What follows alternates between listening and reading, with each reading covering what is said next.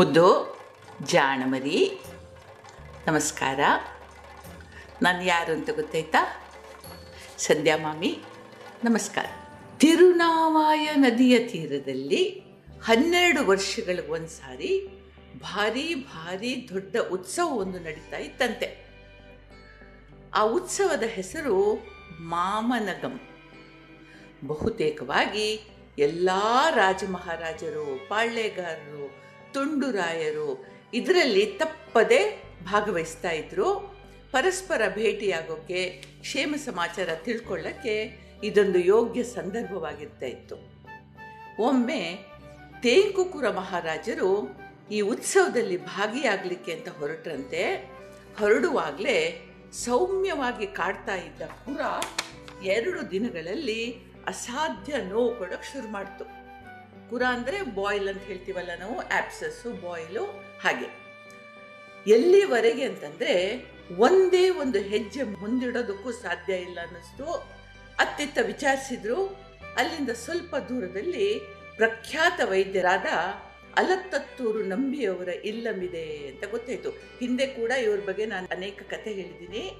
ಒಳ್ಳೆ ವೈದ್ಯರು, ಜ್ಯೋತಿಷಿಗಳು. ಸೊ ಇವರ ಮನೆ ಇದೆ ಅಂತ ಗೊತ್ತಾಯಿತು. ಮಹಾರಾಜರು ನೇರವಾಗಿ ಅಲ್ಲಿ ಹೋದರು ಹೀಗೆ ಬಂದವರನ್ನ ವೈದ್ಯ ನಂಬಿ ಬಲು ಆದರ ಗೌರವಗಳಿಂದ ಎದುರುಗೊಂಡು ಕಾರಣ ಕೇಳಿದ ಪರೀಕ್ಷಿಸಿ ನೋಡಿ, ಮಹಾಪ್ರಭು, ಈ ಕುರ ಗುಣವಾಗಬೇಕು ಅಂತಂತಾದರೆ ಕನಿಷ್ಠ ಕನಿಷ್ಠ ಮೂರು ತಿಂಗಳಾದರೂ ಬೇಕು. ಅಲ್ಲಿವರೆಗೆ ನಿರಂತರವಾಗಿ ಇದಕ್ಕೆ ಉಪಚಾರ ಆಗಬೇಕು. ಮೀರಿದರೆ ಜೀವಕ್ಕೆ ಕುತ್ತಾಗಲೂಬಹುದು, ಅಪಾಯ ಆಗಲೂಬಹುದು, ಅಂತ ಅಂದ. ಮಹಾರಾಜರಿಗೆ ಬೇರೆ ಉಪಾಯವೇ ಇರಲಿಲ್ಲ. ವೈದ್ಯರು ಹೇಳಿದ ಹಾಗೆ ಉತ್ಸವಕ್ಕೆ ಹೋಗುವ ಆಸೆ ಕೈ ಬಿಟ್ಟು ನಂಬಿಯವರಲ್ಲಿಯೇ ಉಳಿದುಕೊಳ್ಳುವ ನಿರ್ಧಾರ ಮಾಡಿದರು. ಮಹಾರಾಜರ ವಾಸ್ತವ್ಯದ ತಯಾರಿಗಳಾದವು, ಉಪಚಾರ ಶುರುವೂ ಆಯಿತು, ಒಂದು ತಿಂಗಳೂ ಕಳಿತು, ಕುರದ ಗಾತ್ರ ಬೆಳೆದು ಮುಷ್ಟಿ ಗಾತ್ರ ಆಯಿತು. ಮುಟ್ಟಿದರೆ ಪಿಳಿ ಪಿಳಿ ಅಂತ ಮೃದುವಾಗಿತ್ತು ಪಿಚ್ಚಿ ಪಿಚ್ಚಿ ಆಗ್ತಿತ್ತು ಶಸ್ತ್ರಚಿಕಿತ್ಸೆ ನಡೆಯುವ ಸಮಯ ಸಮೀಪಿಸಿತು ಆದರೆ ಇಲ್ಲಿ ಒಂದು ಸಮಸ್ಯೆ ಇತ್ತು. ವೈದ್ಯ ನಂಬಿಗೆ ವಯಸ್ಸಾಗಿತ್ತು. ವಯಸ್ಸಾದ್ರೆ ಏನಾಗುತ್ತೆ ಹೇಳ್ಬಿಟ್ಟು ಕೈ ಸ್ಥಿರವಾಗಿರಲ್ಲ. ಏನಾದರೂ ಹಿಡಿದ್ರೆ ಗಡಗಡ ಅಂತ ನಡುತ್ತೆ. ದೃಷ್ಟಿ ಮಂಜಾಗುತ್ತೆ. ಅಲ್ವಾ? ಜಾಜಿ ಇರ್ಬೋದು ಮನೆಯಲ್ಲಿ, ಮುದುಕರನ್ನು ನೋಡಿರ್ಬೋದು. ತಿನ್ನೋವಾಗಲೂ ಕೂಡ ಕೈ ಕಡಕಡ ಅಂತ ಇರುತ್ತೆ. ಕಣ್ಣು ಸರಿಯಾಗಿ ಕಾಣಲ್ಲ. ಯಾರಪ್ಪ ಅದು ಅಂತ ಕಣ್ಣು ಹೀಗೆ ಮಾಡ್ಕೊಂಡು ಕೇಳ್ತಾರೆ. ಸೊ ನಂಬಿ ವೈದ್ಯರು ತಮ್ಮ ಶಿಷ್ಯರಲ್ಲಿಯೇ ಅತ್ಯಂತ ಬುದ್ಧಿವಂತನಾದ ವರಕುಶೇರಿ ನಂಬೂದರಿ ಪಾಡ್ರನ್ನ ಕರೆದು ಈ ಜವಾಬ್ದಾರಿ ವಹಿಸಿದ್ರು. ಪಾಪದ ಹುಡುಗ ನಡು ಹೋದ ಹಿಂದೆ ಎಂದೂ ಅವನು ಶಸ್ತ್ರಚಿಕಿತ್ಸೆ ಮಾಡಿದ್ದೇ ಇಲ್ಲ. ಆದರೆ ಗುರುವಿನ ಮಾತಿಗೆ ಎದುರು ಹೇಳಕ್ಕಾಗುತ್ತಾ? ಅವರಿಗೆ ಅಷ್ಟು ನಂಬಿಕೆ ಇದ್ದ ಕಾರಣ ಅವರು ತನ್ನನ್ನು ಆಯ್ಕೆ ಮಾಡಿದ್ದಾರೆ ಅಂತ ಯೋಚಿಸಿದ ನಂಬೂ ನಂಬೂದರಿ ಪಾಡು. ಆದರೆ ರೋಗಿ ಯಾರು? ದೇಶದ ಮಹಾರಾಜ, ಒಂಚೂರು ಹೆಚ್ಚು ಕಮ್ಮಿ ಆದರೂ ಕೂಡ ದೇವರೇ ಗತಿ ಏನಾಗುತ್ತೆ ಅಂತ ಗೊತ್ತಿಲ್ಲ. ಆದರೂ ಗುರುವಿನ ಮಾತಿಗೆ ನಂಬೂದರಿ ಪಾಡು ಎದುರು ಹೇಳಲಿಲ್ಲ. ದೀರ್ಘ ದಂಡ ನಮಸ್ಕಾರ ಹಾಕಿ ತಾವು ನಡ್ ತಾವೇ ನಡೆಸ್ಕೊಳ್ಬೇಕು. ನನ್ನ ಪಕ್ಕದಲ್ಲಿ ಕೂತ್ಕೊಂಡು ಮಾರ್ಗದರ್ಶನ ಮಾಡಬೇಕು. ನಡೆಸುವ ಕೈ ನಾನು, ನಡೆಸುವ ಶಕ್ತಿ ತಾವು ಅಂತಂದ. ಎಂಥ ವಿನಯ ನೋಡು ಪುಟ್ಟ. ಗುರುಗಳು ತನ್ನ ನಾಯ್ಕೆ ಮಾಡಿದ್ರು ಅಂತ ಅಹಂಕಾರ ಪಡಲಿಲ್ಲ. ಅಲ್ವಾ? ಶಸ್ತ್ರಚಿಕಿತ್ಸೆ ನಡೀತು ಯಶಸ್ವಿಯಾಯಿತು ಮೂರು ತಿಂಗಳಲ್ಲಿ ರಾಜ ಸಂಪೂರ್ಣ ಗುಣಮುಖನಾದ ವೈದ್ಯ ನಂಬಿ ಹಾಗೂ ಶಿಷ್ಯ ನಂಬೂದರಿ ಪಾಡರಿಗೆ ಕೈ ತುಂಬ ಉಡುಗೊರೆ ಕೊಟ್ಟು ತನ್ನ ರಾಜಧಾನಿಗೆ ಹೊರಟು ಹೋದ. ಕತೆ ಮುಗಿಲಿಲ್ಲ. ಕತೆ ಶುರುವಾಗೋದೇ ಈಗ. ಕೆಲವು ದಿನಗಳ ನಂತರ ನಂಬುದರಿ ಪಾಡ್ ತನ್ನ ತಂದೆಯ ಶ್ರಾದ್ದ ಕಾರ್ಯಕ್ಕೆ ಅಂತ ಊರು ಹೋದ. ಇವನ ಮುಖ ನೋಡಿದ ಕೂಡಲೇ ಹಿರಿಯಣ್ಣ ಮುಖ ಸಿಂಡರಿಸಿ, ನಿನ್ನಿಂದ ನಮಗೆ ಮಹಾ ಆಪತ್ತು ಬಂದಿದೆ. ನೀನು ಮಹರ್ಷಿ ಪರಶುರಾಮರು ನಮ್ಮವರಿಗೆ ಹಾಕಿಕೊಟ್ಟ ನಿಯಮಗಳನ್ನು ಉಲ್ಲಂಘಿಸಿದೆಯಾ? ಪರಶುರಾಮರು ಶಸ್ತ್ರಚಿಕಿತ್ಸೆ ಮಾಡುವ ಹಕ್ಕನ್ನು ಪರಿಣಿತ ಚಿಕಿತ್ಸಕರಾದ ಅಷ್ಟವೈದ್ಯರಿಗೆ ಮಾತ್ರ ಕೊಟ್ಟಿದ್ರು. ಇದ್ರ ಬಗ್ಗೆ ನಂದೇ ಹೇಳಿದ್ದೀನಿ ಕಥೆನ. ಅವರ ತ್ರಿಗರ್ಥದಿಂದ ಎಂಟು ಮಂದಿ ವೈದ್ಯರನ್ನು ಕರ್ಕೊಂಡು ಬಂದಿದ್ರು ಅಂತ ಹೇಳಿ, ಅಲ್ವಾ? ನೆನ್ಪುಂಟ? ಅದನ್ನು ಇವನೀಗ ಹೇಳ್ತಾ ಇದ್ದಾನೆ. ನೀನು ಅದನ್ನು ಮೀರಿದ್ದರಿಂದ ನಮ್ಮ ಕುಟುಂಬಕ್ಕೆ ಶ್ರಾದ್ದ ಮಾಡುವ ಹಕ್ಕನ್ನು ನಿನಗೆ ನಿರಾಕರಿಸಲಾಗಿದೆ ಅಂತಂದು.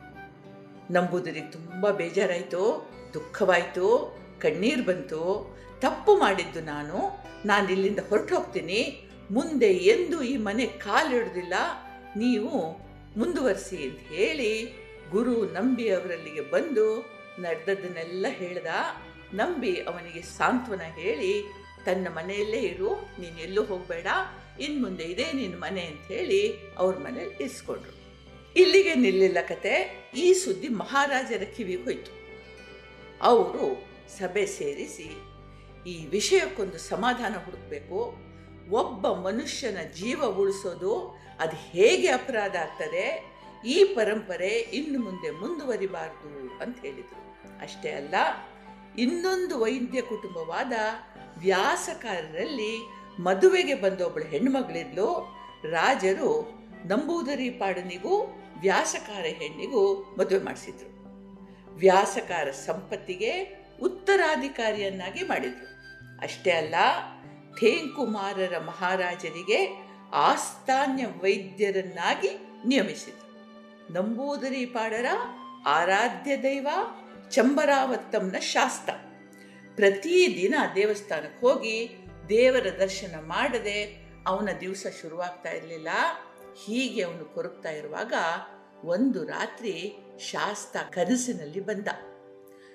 ಮಗು, ನೀನು ಎಲ್ಲಿರ್ತೀಯೋ ನಾನು ಅಲ್ಲೇ ಇರ್ತೀನಿ. ನನಗಾಗಿ ಒಂದು ಪುಟ್ಟ ಗುಡಿ ಕಟ್ಟಿಸು. ಸ್ವರೂಪನಾಗಿ ನಾನು ಅಲ್ಲಿ ನೆಲೆಯಾಗ್ತೀನಿ ಅಂತ ಅವನಿಗೆ ಹೇಳಿದ ಹಾಗಾಯಿತು. ನಂಬೂದರಿ ಪಾಡನಿಗೆ ತನ್ನ ಶಾಸ್ತನಲ್ಲದೆ ಅದು ಬೇರೆ ಯಾರೂ ಅಲ್ಲ ಅಂತ ನಂಬಿಕೆಯಾಗಿತ್ತು. ಭಗವಂತ ಅಂದರೆ ಏನು ಗೊತ್ತಪಟ್ಟು? ಒಂದು ಭಾವ, ಒಂದು ಭಕ್ತಿ, ಒಂದು ನಂಬಿಕೆ. ಇದು ನಮ್ಮ ಒಳಗೇ ಇದ್ದುಕೊಂಡು ನಮ್ಮನ್ನು ನಡೆಸ್ತದೆ ಅನ್ನೋ ಮಾತು ಇದೆ. ನಂಬುದರಿ ಪಾಡಿನ ನಂಬಿಕೆ. ಅವನ ಜೀವಮಾನವನ್ನೇ ಬದಲಾಯಿಸ್ತು ನೋಡು. ವಿದ್ಯಾರ್ಥಿಯಾಗಿ ಅವನು ಗುರುವಿನ ಮೇಲಿಟ್ಟ ನಂಬಿಕೆ. ಅವನನ್ನು ಶಸ್ತ್ರಚಿಕಿತ್ಸೆ ಮಾಡುವಂತೆ ಪ್ರೇರೇಪಿಸಿತು. ಅದೇ ಗುರು ಅವನ ಮೇಲಿಟ್ಟ ನಂಬಿಕೆಯಿಂದಲೂ ಅನ್ನಬಹುದು ಅಂದರೆ ಗುರುವಿಗೆ ಇವನ ಮೇಲೆ ನಂಬಿಕೆ, ಇವನಿಗೆ ಗುರುವಿನ ಮೇಲೆ ನಂಬಿಕೆ. ಶಾಸ್ತನ ಮೇಲಿನ ಭಕ್ತಿ, ನಂಬಿಕೆಗಳು ಶಾಸ್ತನನ್ನ ಸಾಕ್ಷಾತಾಗಿ ಅವನು ಇರೋ ಅಲ್ಲಿ ಬರೋ ಹಾಗೆ ಮಾಡ್ತು. ಎಂಥ ದೊಡ್ಡ ವಿಚಾರ ನೋಡಿಬಿಟ್ಟು ಎಲ್ಲಿ ನಂಬಿಕೆ ಇದೆಯೋ ಅಲ್ಲಿ ಸಾಕ್ಷಾತ್ ಭಗವಂತನೇ ನಾವಿರೋ ಕಡೆ ಬರ್ತೇವೆ ನಾವು ಅವನಿರೋ ಕಡೆ ಹೋಗಬೇಕು ಅಂತಿಲ್ಲ. ಏನೇ ಕೆಲಸ ಮಾಡಲಿ ಮುದ್ದ, ಶ್ರದ್ಧೆಯಿಂದ, ಭಕ್ತಿಯಿಂದ, ವಿಶ್ವಾಸದಿಂದ ಮಾಡಬೇಕು ಅಂತ ಹೇಳುತ್ತೆ ಈ ಕತೆ. ನೆನ್ಪಿಡು, ಶ್ರದ್ಧೆಯಿಂದ, ಭಕ್ತಿಯಿಂದ, ವಿಶ್ವಾಸದಿಂದ, ನಂಬಿಕೆಯಿಂದ ಕೆಲಸ ಮಾಡಬೇಕು.